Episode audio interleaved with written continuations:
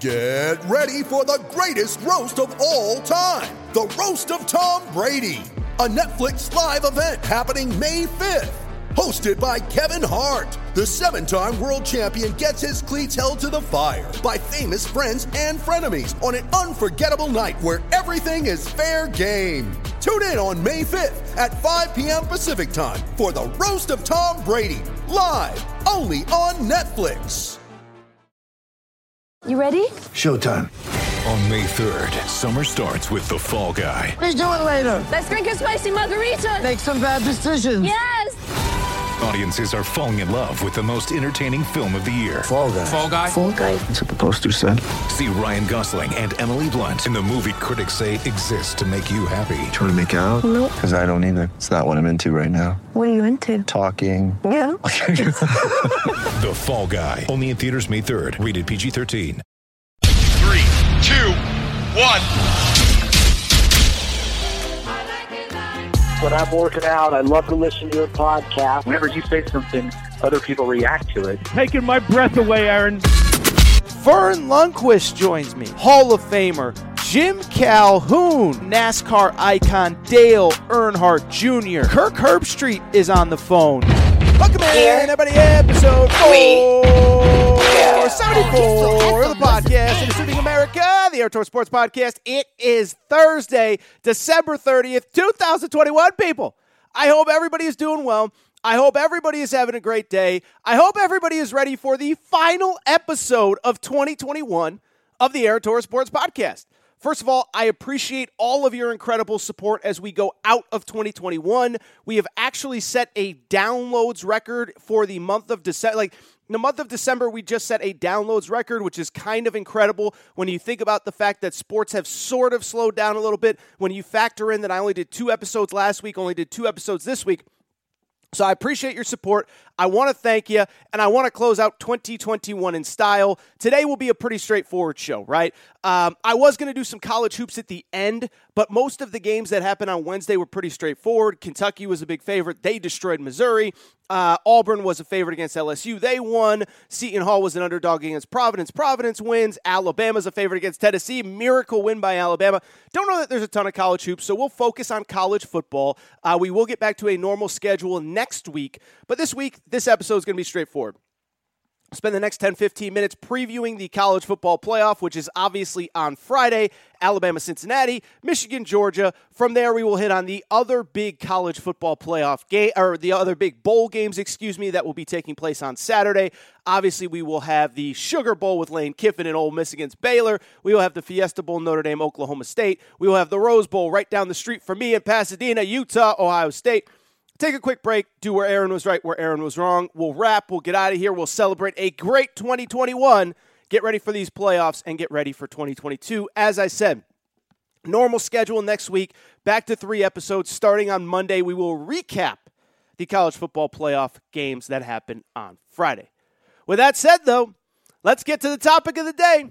And let's get to what the topic of the day is today on the final episode of 2021 on the Aaron Torres Sports Podcast. And that's that we got some college football playoff games to talk about, baby. That's right. Two games this Friday, one about 24 hours from when I'm recording right now. Alabama will play Cincinnati in the early game. Georgia will play Michigan in the late game. By the way, quick uh, side note, tangent, whatever.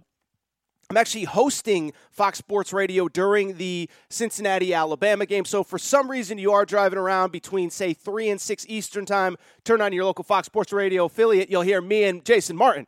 But with that said, let's get to these games themselves and let's get to Alabama Cincinnati. Let's start with that game. It is the early game.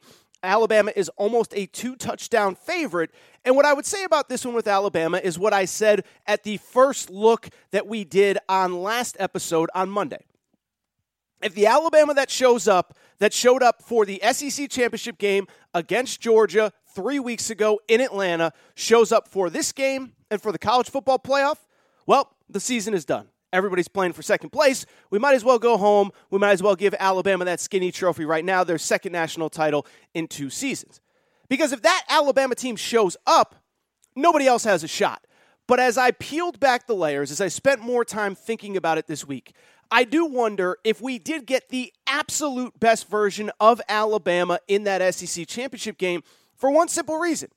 It was the first time in any of these players' careers that they came into a game as an underdog at Alabama. It was the first time that Nick Saban in half a decade could look his players in the eyes and say, Nobody believes in you. You have no shot. It's over. Prove the world wrong.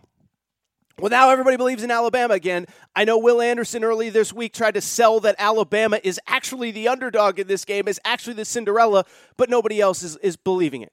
And so when I look at this game, I do not believe that that Alabama team that we saw in Atlanta for the SEC championship game, I don't believe that that is the version of Alabama that we're getting for the next two games because I don't think that they can elevate and play so well in every phase of football like they did against Georgia. And so because of it, I go back to what I said in the lead up to the SEC championship game. In the lead up, and listen, it's not even the lead up to the SEC championship game, it's all season long. I said this isn't a vintage Alabama team. I said this isn't one of their best squads. They're young. They're working on leadership. They're this, they're that. And by the way, that wasn't a hot take. Nick Saban said it all season long and was trying to motivate his team through the press all season long. We're not good enough. We don't practice hard enough. These guys don't have the killer instinct. Maybe they got it against Georgia, but more realistically, I think it's the team that is really, really, really good. Not saying they're not good. But I'm not, I'm not saying they're last year either, where they had one of the most dominant seasons in college football history, and the results back it up. You go back to week three, two point win against Florida. And we know Florida stinks. Florida fired Dan Mullen. You could argue the highlight of Dan Mullen's final season at Florida for Dan Mullen, not for Florida. Florida fans, the, the highlight of the final season of Dan Mullen was the day he got fired. But at, at the, the, the highlight for Dan Mullen was playing Alabama close. Alabama only beat them by two in the swamp. Alabama lost to Texas A&M later in the year. Not saying it's a bad loss, but A&M finished eight and four. On top of that, you go through the rest of their schedule. Six point win against LSU in the game that I mentioned the other day. They had six yards rushing total. And on top of that, the week later, they play Arkansas at home. They win by a touchdown there, and they close out the regular season against Auburn with a two point win in double overtime. And so I could sit there and say, oh, Alabama, they have found their mojo. But we have a 12 week sample size that says this is a very, very good Alabama team, but this isn't vintage elite Alabama. And I do think there's a couple other factors on top of what I've already said that you know you also have to factor in when thinking about the Cincinnati game. First of all, Cincinnati, we're going to get to their defensive backs in a minute because I know everybody believes that they have no shot. They're not even close to as talented. Well, it's worth noting one, Cincinnati has a great defensive backfield. We'll get to them in a minute. But on top of that, Alabama's going to be out without their second most important receiver. I would argue their second most important skill position player outside of Bryce Young. We know Bryce Young's going to play. We know Jameson Williams is going to play. But John Metchie's out for this game. He got hurt late in the season. He is not available for this game. And I do think that matters. On top of that, what I would also say, and I don't think it's a big deal, I don't think it's a huge deal, but we can't ignore it either. The SEC has been awful in bowl season so far. Now, I'm recording here right as Tennessee's about to kick off against Purdue, uh, and so there's always the possibility that Tennessee wins 56 to nothing, and it switches the whole momentum of the SEC going into the games that matter. But I also do think it's worth noting that Auburn team that Alabama struggled with three weeks ago, four weeks ago, whatever it was, they just lost to Houston in the Birmingham Bowl. The Mississippi State team that Alabama destroyed, I would still argue their most complete game of the season outside of the Georgia game and the SEC championship game. Mississippi State just got destroyed by Texas Tech in their bowl game. Uh, you go on down the list. That Florida team that Alabama nearly beat, nearly lost to. Florida lost to uh, Central Florida the Gasparilla Bowl, and you can't say Florida had a million opt-outs. Emory Jones played in that game. And so all of a sudden, you start peeling back the layers. And again, I'm not saying bowl games matter and they're be all end all. We call them meaningless for a reason. We have opt outs, we have transfers, we have this, we have that. But at the same time, the teams that Alabama beat in the postseason are not faring well. And so I think that's a big part of this as well.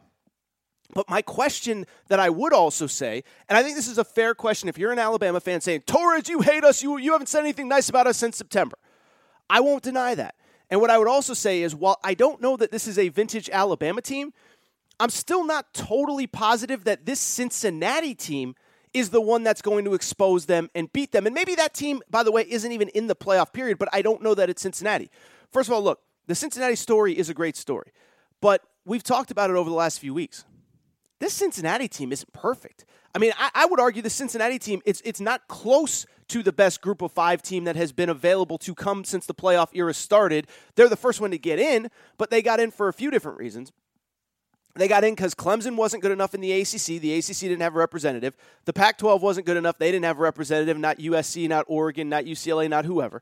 Uh, beyond that, you also have, uh, you know, the Big 12, Oklahoma State losing on the final play of the season, which cost them a shot. So it's not as though Cincinnati was so dominant and so overwhelming that there was zero doubt about putting them in this playoff. I would argue, I think last year's Cincinnati team that almost beat Georgia in the Peach Bowl was as good, as dominant, maybe even better than this year's team. And so when I look at the Cincinnati team, it's no disrespect. They deserve to be here. They are they have a playoff worthy resume relative to the opposition. But when I look at this team, I just don't know that they are built to beat this Alabama team because there is a distinct way to beat Alabama. We've talked about it all year. Got to get pressure on Bryce Young, got to have great DBs. And when you look at it like that, or, or excuse me, you got to be able to pass the ball, excuse me, against Alabama's DBs. Alabama's defensive backfield is not very strong. Alabama's offensive line has not been strong all year. And you look at the Cincinnati team, and I don't know that they're necessarily built to do that. Here's the bottom line about the Cincinnati team Great story, great team, well coached, all that stuff. You know where Cincinnati ranks in terms of total offense? They rank 45th nationally. This isn't an explosive, super dynamic, super awesome, unstoppable offense. I mean, we've seen great offenses out of the group of five, whether it was Scott Frost Central Florida team, whether it was Josh, some of the t- teams Josh Heupel had uh, at Central Florida, on and on and on down the list. This is not one of those teams. 45th nationally in total offense. In terms of the passing game, they were good but not elite, 52nd nationally. And I, I look at this team, you know, Desmond Ridder is a, a really good college quarterback, but this isn't a first round quarterback. This isn't the guys that we've seen in the past at some of these schools that's going to be a first round pick or a, whatever. 3,100 yards pass, 3,100 yards passing, 30 touchdowns but he's not elite. He's not a difference maker. I wouldn't say he's one of the six, seven elite quarterbacks in college football. And so, again, why I think this game is fascinating, I do think Alabama's vulnerable. I do not know if Cincinnati's the team to expose it, though. What I would say, however, Cincinnati does do one thing defensively that I think is important, and in terms of how does this game stay close, right? Because I think that's kind of the national narrative right now. The national narrative is Alabama's going to win, Alabama's going to dominate, move on to Georgia and Michigan. I'm not saying that's necessarily wrong, but I think you guys didn't come here to hear me say that. So I think the question then becomes what does Cincinnati have to do to keep things competitive against Alabama? And to me, there is one very obvious thing that Cincinnati has to do. And the good news is it's something that they are very good at as a college football program they have to force turnovers and they have to get points off of those turnovers. If you do not turn Alabama over and you're just going to try to go score for score with Bryce Young, the best player in college football, good luck. It ain't happening.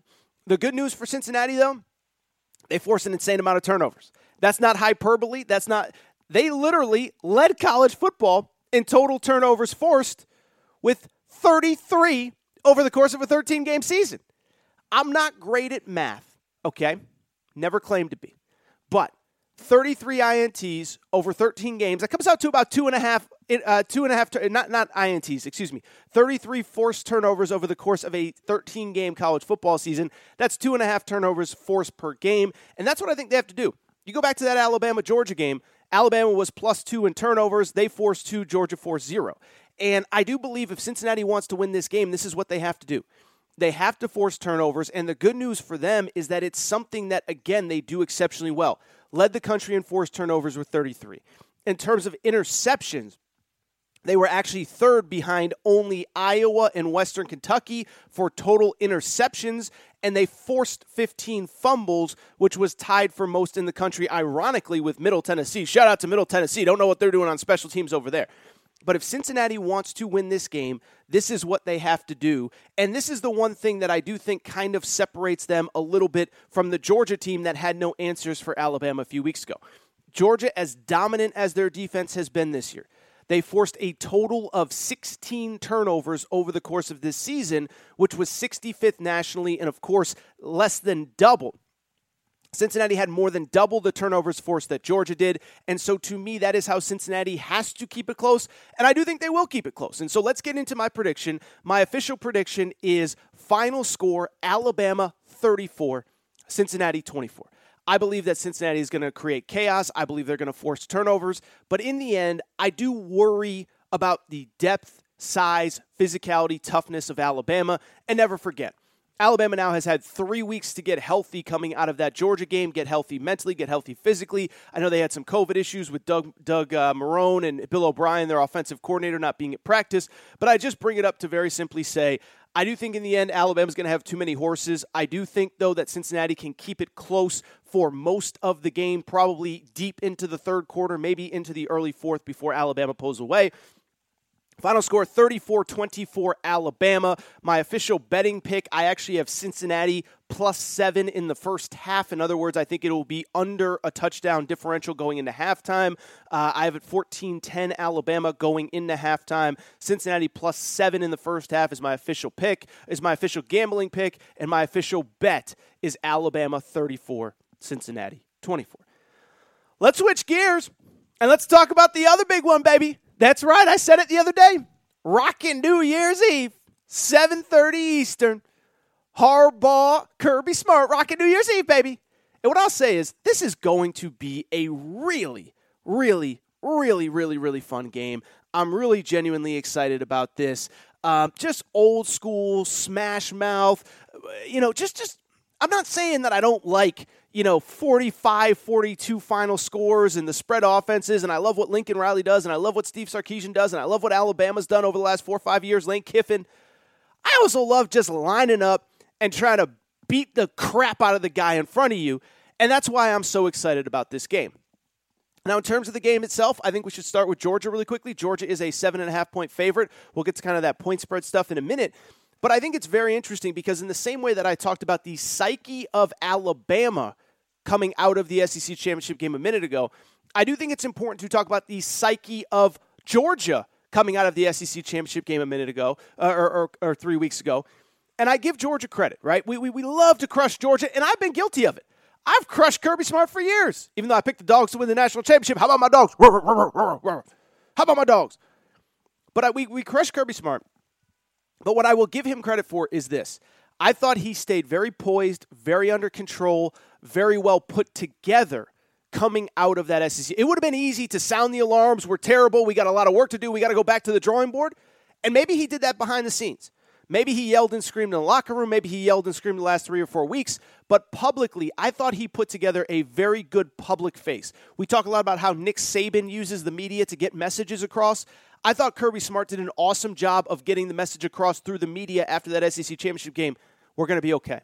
It wasn't our best day, but the great news is we're going to have another opportunity. We're going to be in this playoff, and now it's time to go to work. I believe in Stetson Bennett. I believe in my team. I believe in the guys in that locker room, and we're ready to go compete for a championship. Now, does he really believe that? I don't know. Did he? Was that the message behind the scenes? I don't know. But I love the message that he had with his team coming out of that game and now we get to the Michigan game. And as I said, it's a very interesting dynamic because Michigan is a seven and a half point underdog. Georgia is a seven and a half point favorite, which means that Vegas is basically begging you to take Michigan in this game at plus seven and a half, basically saying, look, Torres, you, John, Bill, Steve, Sarah, Jennifer, Michigan can lose, and Michigan can lose by a touchdown, and you still win money, take Michigan. And so, usually, when that happens, usually when all the money comes in on Michigan the way that it is, that's a bad sign. But I got to be honest, maybe I'm a total square. I think Michigan keeps it close here, if not wins outright. And let me explain why, right? Because I think we, we do have this, this idea that these SEC teams are so much better, so much more dominant than everybody else in college football. And if you listen to this podcast, you know I'm not one that disagrees. I mean, you look at the recruiting rankings, you look at the NFL draft. Well, here's the bottom line the best good players play in the SEC, okay? The best good players coming out of high school go to SEC schools. The best good players coming out of college go to the NFL, where the SEC dominates the NFL draft. I'm looking at the recruiting rankings this year. First three schools in the recruiting rankings: Texas A&M, Alabama, Georgia. If you include Texas and Oklahoma, which of course are coming to the SEC, five of the top 10 schools in America recruiting wise are SEC schools. Kentucky 11, Missouri 12, Auburn 13, Tennessee 15, LSU 18, Arkansas 19, uh, South Carolina 20. So I'm not great at math, but that's three, four, five, six, seven, ten of the top 20 classes are current SEC schools. And if you include Oklahoma and, te- and Texas, that is 12 of. So I'm not the guy that says, oh, you know, if you don't play in the SEC, like, like the SEC is always overrated. No. I talked about their bowl stuff a minute ago, but I think it's indisputable that the best players play in the SEC. And so if you think Georgia's just going to win because they're awesome and they're clearly better than Michigan, that's fine. But what I would tell you is when I look at this game, I don't think there's a single team that is more battle tested coming into this college football playoff than Michigan. And I'll be honest, I don't even think it's close, okay? Let me tell you about how who Michigan has played so far this year, okay? Because one of the reasons that I think uh, Michigan wasn't ranked in the top 25 to start the season, nobody picked them to win their division. And part of it was we don't trust Harbaugh, we don't do this, we don't do that. Part of it also was their schedule was insane, okay? So, on top of having Penn State, Ohio State, Michigan State, whoever in their division, their cross division games included a trip to Wisconsin and a trip to Nebraska. And we can criticize Scott Frost, but you know Nebraska probably was one of the top 25 to 30 teams in college football. They just couldn't get over the hump in games that mattered. Why do I bring it up? It is because if you're telling me that Michigan won't be ready for Georgia, here are the facts. Here is who Michigan beat this year. They won at Wisconsin. They won at Nebraska. They won at Penn State. They beat Ohio State at home. And they beat Iowa on a neutral field. And so even just take the road games, right? Oh, how are they going to be ready? Just take the road games. Just take the road games. You tell me before the season you're playing at Wisconsin, at Nebraska, at Penn State, at Michigan State, and you go three and one in those games? Are you kidding me? That is bananas. And then on top of that, you beat Ohio State uh, at home and you beat uh, Iowa on a neutral field. And so when I look at this game, I think Michigan's as battle tested as anybody. And the idea that, oh, oh, they've never seen anything like Georgia up front. And I don't know if people are saying that, but I've heard enough of it to sit there and say, now, wait a second now. I love Georgia. I picked Georgia to win the national championship. But let's not act like Michigan hasn't played anybody because, oh, by the way, there was one defense all season long that statistically was basically better than Georgia in every defensive category except for total points allowed. Better in total off, better in total defense, better in pass defense, better in run defense. It was the Wisconsin Badgers. And you know who they gave up 38 points against at home to? The Michigan Wolverines. That's right, Wisconsin, great defense, dominant defense statistically, gave up 38 points at home to the University of Michigan. Beyond that, the Iowa team that Michigan just beat in the Big Ten championship game. Iowa had a top 15 defense coming into uh, coming out of the season, not coming into the season, coming out of the season. Top 15 defense nationally. Michigan just put up 42 on them. Penn State top 30 defense nationally, 33 actually overall, so top 35 defense. Michigan moved the ball on them. Michigan beat them in Happy Valley. Michigan beat Ohio State, which had probably a top 35 defense until Michigan ran the ball all over them. So I believe Michigan will be able to move the ball. Is it enough to win this game? It remains to be seen. But I don't see this being like a 7 3 final score in Miami. On the other side, I think what's really interesting is the Georgia perspective. Listen, everybody knows coming out of that SEC championship game where I stood on Georgia, pick Georgia to win the title. But I said all along, I said during the year, I said, I don't know if you can win a national championship with Stetson Bennett. And now you look at a team that is just as physical, just as tough as Georgia along the both defensive and offensive lines. Stetson Bennett's going to have to make some plays. And that's why I would be worried about this game. Because in the same way that Michigan has played maybe not exactly comparable competition to what they're going to see from Georgia, I'm not saying Iowa is better than Georgia, but they're no schlub either. I'm not saying Penn State is better than they're no schlub either. And so I bring all that up to say Georgia has really only played two elite defenses all year, and it hasn't been pretty for this offense. Georgia played Clemson on night one of the season. Clemson statistically is one of the best defenses in college football. I'm looking at it right now. Clemson finished the season, and of course they just they just won their bowl game, but they finished the season, seventh nationally in total defense, and they actually finished, believe it or not, second in points allowed behind only Georgia. So the two teams in the regular season that finished with the fewest points allowed actually played on opening night, Clemson and Georgia. But never forget, Clemson, yes, Georgia did beat Clemson. But remember what that final score was? It was 10 to 3 Georgia, and Georgia's only touchdown came on a pick six. So in the best defense that they faced so far, Georgia scored zero offensive touchdowns. They won 10 7, 10 3, excuse me, zero offensive touchdown. Oh, by the way, they play Alabama a few weeks ago, 17 points until late in the game. And so when I look at this team, when I look at this matchup, and I could be completely wrong, some of you guys are going to listen on Saturday, Sunday, maybe even Monday. And some of you are going to be shaking your head saying, Torres, Torres really liked Michigan. Come, what, what was he thinking? But as I come into this game and I come out of this game, I'll be real with you guys. I really like Michigan in this game. And maybe I'm a total square because Vegas wants you to take Michigan. Take Michigan plus seven and a half. And it is worth noting one of Michigan's best defensive players, Dax Hill, is not currently with the team. It seems like a COVID issue, uh, but Jim Harbaugh has not ruled him out of the game yet. Now, that may be gamesmanship on Jim Harbaugh's part, but I only bring it up to simply say uh, Michigan is going to be without one of their key defensive players. Um, but I don't know that Stetson Bennett and that offense is the guy that you necessarily have to worry about in this case. And so when I look at this game, I told you, I think Alabama Cincinnati final score 34 24. And I look at this game, I'm taking Michigan to pull the upset over my dogs. How about my dogs? They might be, uh, you know, uh, run over by a car called the Michigan Express. Uh, I do like Michigan in this game. Final score 30 to 17. I think they'll be able to move the ball a little bit better than expected. I think they'll be able to score a little bit more than expected. I have Michigan beating Georgia 30 to 17. Those are my two official college football playoff picks. Alabama 34, Cincinnati 24, Michigan 30, Georgia 17.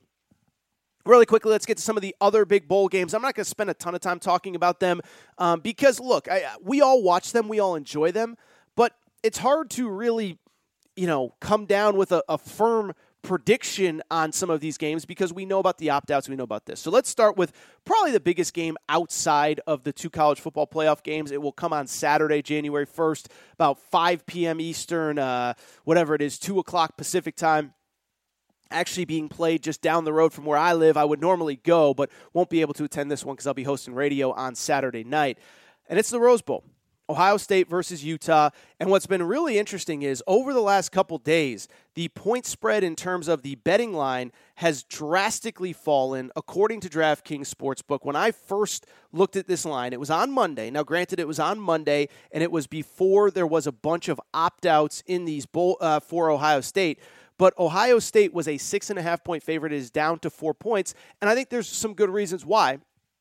And there's frankly a lot of reasons why I think Utah wins this game outright. Uh, first of all, I don't think this is one of those games that Ohio State doesn't want to be there for, okay? I do think there were some opt outs, but what I think is important to note is I think the guys that are on the field want to play. And this is one of the dumb things that I hate about the narrative of opt outs and meaningless bowl games and nobody cares and blah, blah, blah, and this and that. You think, yes, Ohio State, their two best wide receivers, Chris Olave and Garrett Wilson, have opted out of this game. But you don't think that the guys behind them are fired up to step on the field and play for Ohio State for the first time, uh, you know, first meaningful snaps at wide receiver? You think that the, the next group of five stars isn't ready to show Buckeye Nation exactly what they're capable of? You think CJ Stroud, who's from Southern California, isn't excited to return to Southern California and play in this game? Because I bet he is. And so when I look at this game, I don't think it's a Buckeye, Ohio State isn't ready to play kind of thing. I think it's instead a, a, a different narrative, which is I just think Utah's a really bad matchup for them. I think Utah, first of all, Utah fans are excited to be there. They sold out of their ticket allotment and had to get more. I think it's about 35,000 Utah fans are expected at this game. But then beyond that, it's also worth noting from Utah's perspective, this matchup just works out really well for them. We watched Ohio State lose to Michigan. What did Michigan do? Michigan ran the ball right at them, okay? Michigan ran the ball right at them. Well, guess what Utah does about as well as anybody? They run the football right at people. Final six games of the season, Utah rushed for over 200 yards in four of their final six games. One of the games in which they didn't break the 200 yard mark was against Oregon in the Pac 12 championship game, only got 191. And on the season, they had the number 13 ranked rush offense in college football. That's actually just slightly behind Michigan um, in terms of their ability to run the football. And so if Michigan had a ton of success running against that Ohio State front, I kind of think Utah will too. And because of it, I do have Utah winning that game. Utah is one of my best bets. All my picks, by the way, are available at AaronTorresOnline.com. But I do like Michigan in that, or I, I do like Utah in that game to beat Ohio State. Really quickly, listen, I'm not going to spend a ton of time on the Fiesta Bowl. Um, you know, I think the Fiesta Bowl is interesting. Obviously, Marcus Freeman will be the new Notre Dame head coach, first game as a head coach there, and I'm just excited to see him play. I also think it's worth noting. I talk, or I'm excited to see Notre Dame play under Marcus Freeman. I also think it's worth noting. I just talked about Oklahoma State, I, or I just talked about Ohio State, how much their defense struggled. Well, guess what? Ohio State's defensive coordinator hired a new defensive coordinator. It's Jim Knowles from Oklahoma State. And so when I look at this game, I just don't know what to expect from either side. I'm not even going to make a pick. Uh, Notre Dame under a first time, first year head coach, Marcus Freeman. His first game as Notre Dame head coach. Oklahoma State's defensive coordinator. This team was led by their defense. Their defensive coordinator is out for this one uh, as he gets ready to go for Ohio State, so I'm not ready. And then finally, Sugar Bowl. I think it's just going to be a really fun way to cap New Year's Day on Saturday. Sugar Bowl will be Ole Miss versus Baylor.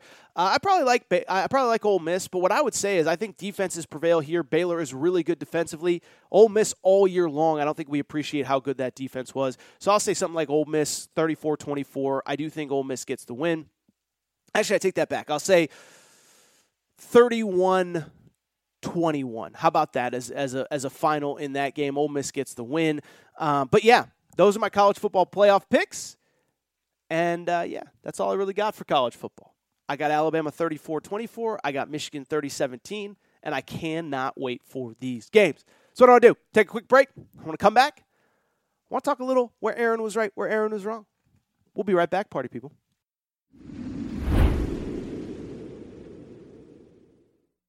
All right, everybody, I'm back.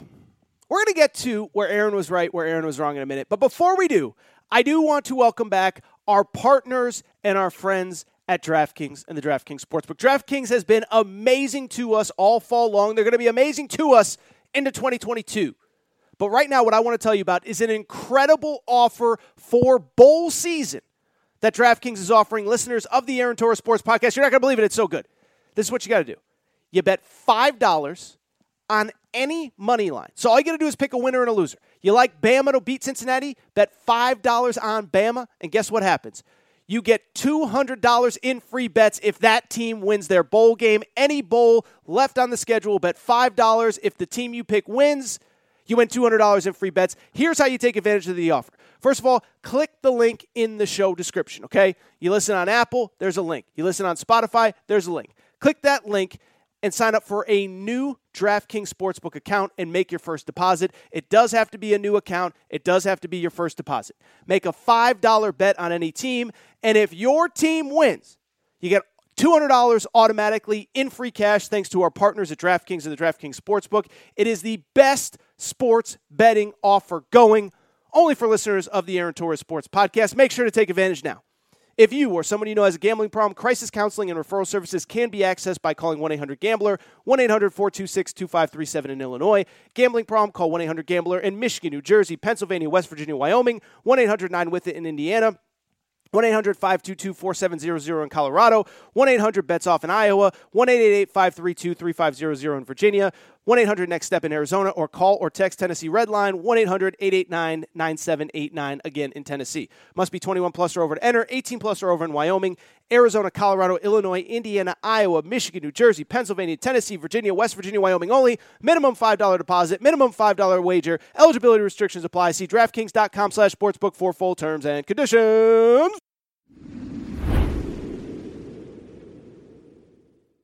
All right, everybody, I'm back. Good to be back. Good to be back. Thank you again to our partners at DraftKings, DraftKings Sportsbook. Again, incredible deal. Link is in the show description. Bet $5 on any bowl game. Any bowl game. And if that team wins, you get 200 in free cash if you're a first-time user. Not telling you how to bet, but you bet 5 bucks on Bama, get $200 in free cash if Bama wins tomorrow. Link is in the show description. First-time users and you know what states you have to be in to take advantage of that offer. With that said though, it's time to get to America's favorite segment where Aaron was right, where Aaron was wrong. And by now, you know the concept of the segment. Stole it from my buddy Colin Cowherd, but the idea is pretty simple. This show is obviously a very opinion based show. I throw out a lot of opinions over the course of three episodes a week, you know, four months a year, four, mo- four weeks a year, 12 months a year, whatever. I throw out a lot of opinions over the course of a calendar year. And I get a lot of them right. And when I get them right, nobody loves to brag and boast and say how great he is than your boy Torres. But guess what, Torres? Slap on the wrist. You also get a lot of stuff wrong, too. Shame on you. You suck. So this is a fun way to kind of keep myself in check. Yeah, I get to brag and pat myself on the back when I do stuff right. But of course, when I get stuff wrong, I look like a fool as well, and I get to make fun of myself a little bit. You guys love it. So here it is, the final edition in 2021 where Aaron was right, where Aaron was wrong.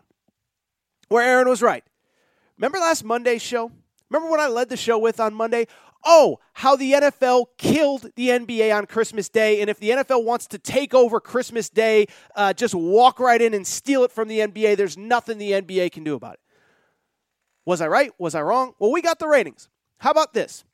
Packers Browns did 29 million viewers on Christmas Day. Okay? For some comparison, game six of the NBA Finals did like 17 million. So Green Bay versus Cleveland on Christmas Day did about a 33% bigger audience. 33% more people tuned in than the biggest game of the NBA season. Also, Cardinals Colts on NFL Network was the second highest rated game in the history of NFL Network with close to 13 million viewers. For comparison's sake, the best NBA game did about 5 million viewers on Christmas Day. And so I don't know what the NBA, NFL is going to do. I don't know if they're going to say screw the NBA. And it's really funny. We were talking about on Fox Sports Radio. In general, the NFL has tried to acquiesce to other sports. They don't play on Fridays as a respect to high school football. They don't play on Saturdays as a respect to college football until college football is done. And generally, they have not played on Christmas Day as respect to, eh, to, to the NBA. But I do think with the way the two sports have been covered, I do think with the way that the NFL seems to be coming for blood for everything, I don't think they're slowing down. I think we get a full Christmas Day slate next year on Christmas Day, which is on a Sunday. And I fully expect the following year, when Christmas Day falls on a Monday, for the NFL to just say, you know what, NBA, you had a good 30 year run. We're taking over. Cleveland Browns, Green Bay Packers, 30 million viewers almost. It was like 28 9 or something like that. Almost 13 million for Colts Cardinals. That was more than double the best NBA game. Where Aaron was right. The NFL is coming for Christmas Day and the NBA can't do anything about it. Where Aaron was wrong. Well, I kind of already talked about this one in this show, but uh, remember that four, five, six week stretch where I said, yeah, this isn't a vintage Alabama team. Yeah, they're limited. Yeah, they're this. Yeah, they're that. Uh, yeah, they destroyed Georgia in the uh, in the SEC championship game, and they are coming for blood in this college football playoff. Now, I think it's going to be close. I think it's going to be competitive. But I said for six, seven weeks, this is not a vintage team. They're not winning the championship. Well, guess what?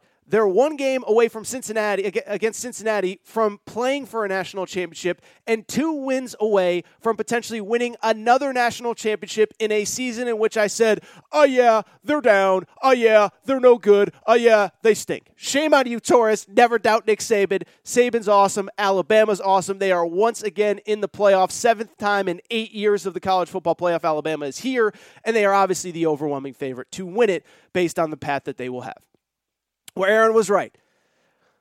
I don't know if I've talked about it this year, but I hate the term meaningless bowl games, okay? They're not meaningless because people watch, they're not meaningless because people attend, and they're not meaningless because the players who play in the games want to be there. Yes, we have some opt outs, but I just talked about it with Ohio State a minute ago. You think, yes, Chris Olave and Garrett Wilson opted out, but guess what that means? The five stars that were behind them are fired up to play in these games. And we have seen it throughout bowl season, right? South Carolina just finished against North Carolina as I'm recording here in the Duke's Mayo Bowl. South Carolina actually had more opt outs than North Carolina, but the guys that were there were fired up to play. So the players that are there want to be there. The fans are clearly watching, and this is why where Aaron was right. Everyone tells me they're meaningless. Did you see this stat? The first weekend in bowl games, which it's not we're not talking about the Rose Bowl and the Fiesta Bowl here. The first weekend in bowl games, which was like the the Jimmy Kimmel Bowl, the Bahamas Bowl and the Independence Bowl was up 39% in terms of ratings. And I know I'm talking way too many ratings here, but I'm saying it because 39% up from 2019 and it's also worth noting. I noticed this as well. A couple weeks ago, uh, Saturday night, that is normally a time slot for the NBA, ABC put in a quote unquote meaningless bowl game instead. Two Wednesdays ago, time slot that normally goes to the NBA, ESPN put in the Armed Forces Bowl, Missouri and Army. The reason I'm bringing it up, ESPN doesn't do the do this stuff for goodwill. They do it because it rates well. They do it because people are going to watch, and they do it because people care. So the ratings for these games were up 39% in the first weekend. BYU UAB did 3.2 million viewers for the Independence Bowl. Are you kidding me? People love college football. These are not meaningless. Stop calling them meaningless bowl games where Aaron was right. Where Aaron was wrong. This is a tough one. Let's go back to Christmas Day. Baker Mayfield. Um, I was a huge Baker Mayfield guy coming out of college. I just loved everything about the story. I loved everything about he was a walk on, he was this, he was that, he overcame that. And this guy, with his killer instinct, it's going to work in the NFL. Well, fast forward to Christmas Day when 29 million people watched Cleveland Green Bay. It's very clear that Cle- Baker Mayfield's just not the guy, and he's not going to be the guy in Cleveland. And I understand he's dealing with injuries, and I understand he's this, and I understand he's that. But I thought that Saturday against Green Bay, it was the death of the idea of Baker Mayfield ever being the guy on a great NFL team, okay? And I said it on my Fox Sports radio show, but every other there's always been an excuse built in for Baker. First it was Hue Jackson, then it was Freddie Kitchens, then Odell was the problem. Well, guess what? I know he's dealing with injuries, but we saw it on th- on Christmas Day. Four interceptions, maybe one, maybe two was on the refs, but at the end of the day, the Browns have a roster that's built to win a Super Bowl. Nick Chubb is a stud. Myles Garrett's one of the best defensive players in the league. The corners are great with Denzel Ward and Greedy Williams. Every other piece is there. David and Njoku's awesome at tight end. Uh, Jarvis Landry's awesome at wide receiver. Every other piece is there to win a Super Bowl except the quarterback. I was a huge Baker Mayfield guy. I am officially out on Baker. I just don't think he's good enough to get the job done. Where Aaron was right. Remember when Kentucky basketball played Notre Dame and they lost to Notre Dame a few weeks ago? And everybody said, "Oh, the offense, this this stinks." That's and I said, "Look, Kentucky has one big problem, and here's what that problem is. The big problem for Kentucky basketball is they played nobody for five weeks, and then they went and played a true road game against Notre Dame, and they lost by four in a game where they just played terrible. I said, let's give it a few weeks, let's see what happens. I trust that this team is different from last year. Well, since that Notre Dame game, 29 point win over North Carolina in Vegas. 35 point win over Western Kentucky, in which Rick, Rick Stansbury said that that is the best team in college basketball, or they were today. Nobody would have beaten them. Oscar Tshiebwe just a cool 28 rebounds, and a win over Missouri that was by 27 points. The revenge tour is here, people. I told you. I said give it a game after Notre Dame to see what this team is about. I believe this team is really good. I believe they're frankly good enough to win a national championship. I tweeted about it on Wednesday after the Missouri game. I said, I do think this team might be the first Calipari team that I can remember that is actually a little bit underrated going into January. As I said, the Revenge Tour is here. Revenge Tour tees are available at Aaron Torres online under merchandise. You better get them because the Revenge Tour is officially underway. Finally, where Aaron was wrong. Another one that I'm a little bummed out about. It's our old buddy Urban Meyer. As I record here at 3 o'clock Eastern Time on Thursday, there's only been one NFL head coach that's been fired so far, and it's our old buddy Urban Meyer. And, uh, you know, it's where Aaron was right and where Aaron was wrong, really both, because yes, I did think Urban Meyer would work, but I think we all kind of had the same idea. How is he going to be able to handle a situation that he cannot control every element, every piece, every this, every that? Because that's what it is when you're in college football. The media's got to answer to you. If the, you don't like the media questioning, you throw them out. You pull their press credential. Player you don't player doesn't respond to you, you throw them out of the program. You bench him. You whatever. You take away his scholarship. Assistant coach doesn't work. You fire. Urban Meyer, any great college coach can control everything. The NFL is different. Grown men getting paid in some cases more than you. They're not going to listen to you. They're not going to deal with all your nonsense. You have to kind of have that balance, almost like a Matt LaFleur, Sean McVay, where yes, you're the authority, yes, you're in charge, but there is a mutual respect. And I don't know if Urban Meyer respects anybody. So Urban Meyer was fired. I thought it was going to work. I was really excited to see how Urban Meyer did as an NFL head coach. But unfortunately, Urban Meyer is gone. And uh, yeah, I whiffed on that one. All right. I think that's it for this episode of the Aaron Torres Sports Podcast. I think that's it for this year of the Aaron Torres Sports Podcast. And as we get out of here, I just want to say one more time, and I've said it a few times over the last couple months, but thank you guys and girls for your support. Um, I, I know I've said it, but earlier this year, I decided to leave Kentucky Sports Radio, which is one of the great media companies on the planet in the U.S., certainly covering college sports. And I didn't know what my future, I mean, I knew what my future held but I didn't know if it was going to work. I didn't know if I was making a mistake. KSR was incredible to me. I'm grateful for them forever. But as I stepped away, I started to wonder was this the right decision? Are people going to follow me? Do people really care what I have to say about sports? And it turns out that you guys do. As I said, we set a record number of downloads, period, ever in this month of December, which is kind of incredible when you factor in that, oh, by the way, um, you know that, that we've done fewer episodes this week so i want to thank you guys and girls for all your support and i want to tell you this we're back to three episodes a week next next week, baby. We're so fired up. We're so ready to get going. We're going to close out college football in style. We're going to have a lot of fun with college basketball. We got great guests coming up. 2022 is going to be incredible, not only for this podcast, but for everything we do at AT Media. Make sure that you're subscribed to this show Apple, Spotify, Amazon Music, Google Music, wherever you listen to the show. Make sure you rate and review the show.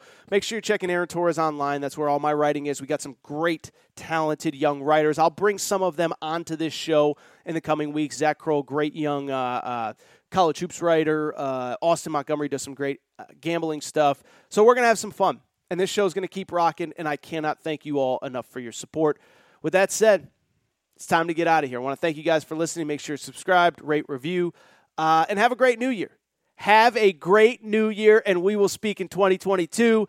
Shout out to who is it? Shout out to Torrent Craig. I almost forgot about Torrent Craig. How can I forget about Torrent Craig?